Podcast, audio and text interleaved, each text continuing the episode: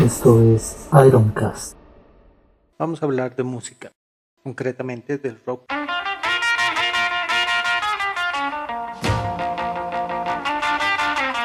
Rock es una palabra que con el paso de los años ha dejado de designar a una forma o género musical para convertirse en un rótulo de la cultura, cuya característica principal es la de ser juvenil sin encerrarlo en conceptos definitivos, ya que al aceptar que el rock es cambio, es una no adhesión a lo establecido, una disconformidad absoluta y disoluta a las normas que impone la sociedad, pero como ocurrió en casi todas las manifestaciones culturales que florecieron en el siglo XX, el rock está atado también a un poderoso aparentaje industrial y a un sistema perfecto de marketing.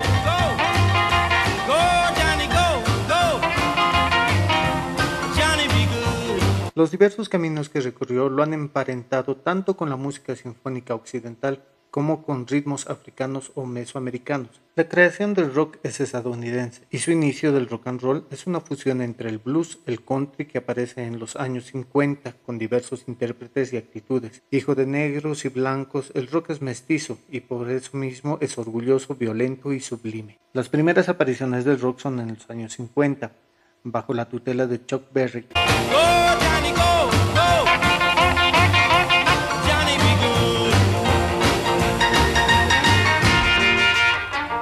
Nacido en St. Louis, Missouri en 1926, es uno de los músicos más influyentes del naciente rock. Su modo de ejecutar la guitarra se convirtió en un modelo de los rockeros Keith Richards de los Rolling Stones. Sin ir más lejos, Chuck Berry inventó el paso del pato, el cual es copiado por el guitarrista de ACDC. Sus canciones estaban dirigidas casi exclusiva a retratar el mundo juvenil de ese entonces. En muchas de ellas se hacía mención al automóvil, al autocine y hasta a la masturbación. Fue Chuck Berry quien llevó una dimensión mítica al rock and roll. En esta época el racismo impidió que Chuck Berry formara parte del movimiento rockero que se estaba generando en ese tiempo. La carrera musical de Charles Berry, su verdadero nombre, empieza en 1952 cuando el joven guitarrista crea un grupo de blues con el que actúa en varios locales nocturnos. Durante el día trabaja de peluquero de señoras.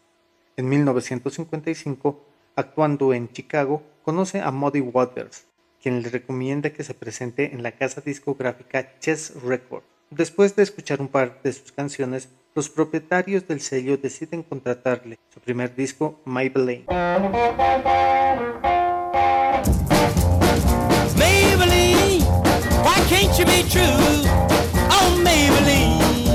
este mismo es editado en julio del mismo año.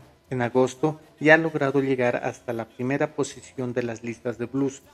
Sus dos siguientes discos no tienen ninguna repercusión. En junio de 1956 obtiene su segundo gran éxito, Roll Over Beethoven. Roll over Beethoven, I gotta hear it again today. You know my temperature rising, the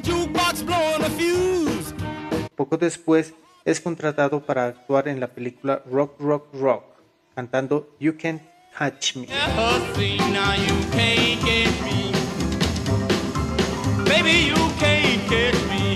A partir de ese momento parte la primera ola del rock and roll. Su carrera se convierte en imparable. Durante los dos años siguientes obtiene un puñado de éxitos memorables, muchos de los cuales están destinados a formar parte de la galería de clásicos del rock and roll. Son canciones como School Days, Something Little 16, Johnny B. Goodell o Sweet Little Rock and Roller.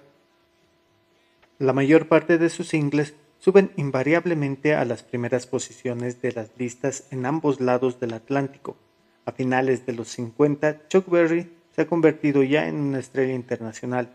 Su figura además cuenta también con la cuota extra de popularidad que da haber aparecido en la gran pantalla en películas como Mr. Rock and Roll, protagonizadas por el disc jockey Alan Fred, o en el documental Jazz and Summer Stage. En 1959 las cosas se le complican cuando es acusado de inducir a una menor a la prostitución en uno de los locales nocturnos de su propiedad en San Luis. Se trata de un episodio que nunca ha sido suficientemente aclarado, pero el hecho es que la chica acusa a Berry de haberla animado a prostituirse con sus clientes. El cantante por su parte proclama que la denuncia es una venganza de la chica que trabajaba como camarera en el local y a la que había despedido al descubrir que no tenía la edad mínima exigida. El fallo de la justicia tardará varios meses en conocerse. Mientras tanto, se inaugura el Berry Park, un complejo de ocio entretenimiento que ocupa más de 30 acres de terreno y que se convertiría en su principal inversión. En 1962, finalmente es condenado a pasar dos años en prisión. Será la segunda vez que lo encierran. La primera fue en su adolescencia, por un pequeño delito. Mientras se encuentra entre rejas, el negocio musical cambiará totalmente. En esos años se inicia la invasión británica. Uno de los mayores exponentes viene siendo los Rolling Stones. Logran colocar precisamente su primer disco en las listas gracias a la versión de un viejo clásico de Chuck, Come On.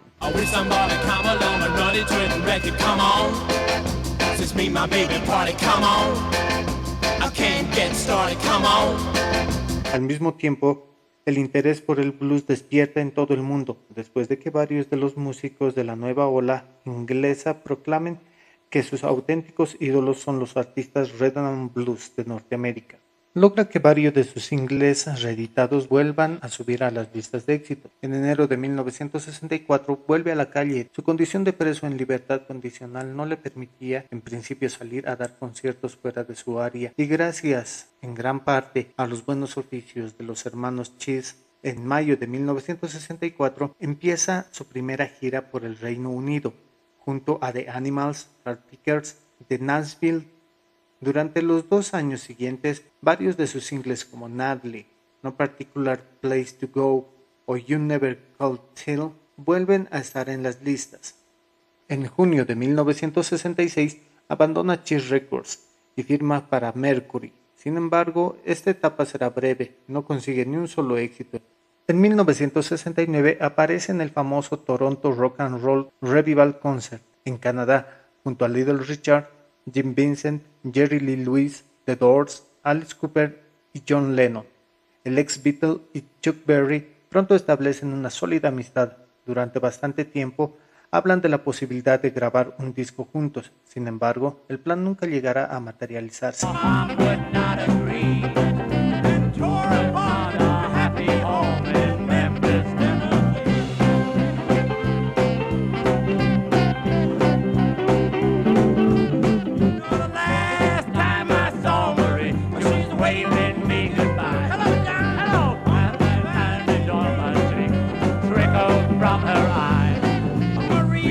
don't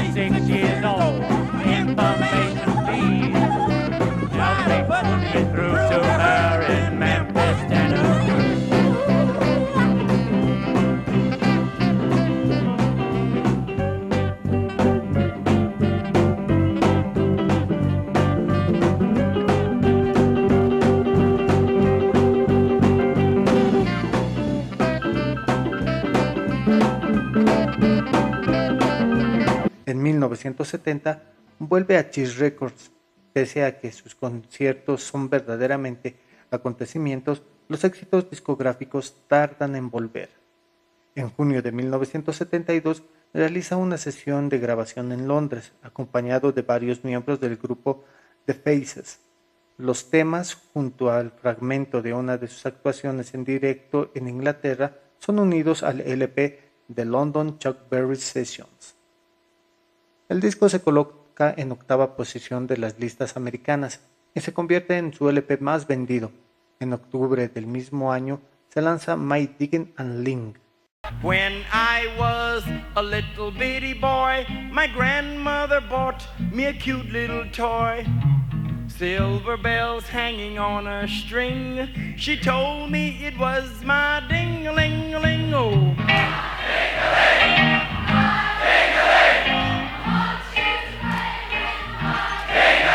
Partir de 1975 se concentra en conciertos en directo, haciendo recopilaciones de sus viejos éxitos. En 1978 actúa en American Hot Wax, un largometraje en el que se retrata la figura de Alan Fred, inventor de la palabra rock and roll, y una de las figuras que más apostó en la década de los años 50. En 1979 celebra un concierto en la Casa Blanca, un honor que muy pocos artistas tuvieron. En octubre de 1986, Keith Richards, guitarrista de los Rolling Stones y uno de sus fans más leales, organiza un concierto especial para celebrar su 60 cumpleaños. En el concierto actúan además de algunos de los músicos que han trabajado con él durante toda su carrera, como el pianista Johnny Johnson, otras figuras como Coco Taylor, Eric Clapton, Julian Lennon y el propio Keith Richards. El evento se graba y en febrero de 1988 da lugar el largometraje y LP titulados High High Rock and Roll. Desde 1988 su carrera no ha sido especialmente prolífera. El 18 de marzo del 2017 fallece a la edad de 90 años. Debemos resaltar que Chuck Berry es una de las estrellas más notables dentro de este género y padre del denominado rock and roll. Con el paso de los tiempos el rock and roll ha ido variando y ha ido cambiando su estructura hasta volverse solamente rock, cuyas variables y ramificaciones que tiene este género musical lo convierten en un género realmente interesante para su estudio. Esta parte, siendo la primera e introductoria, nos lleva al principio del rock and roll, que luego se convertirá en rock al que lo conocemos hasta hoy en día. Les acompañó Diego Careaga. Hasta la próxima. Esto fue Iron Cast.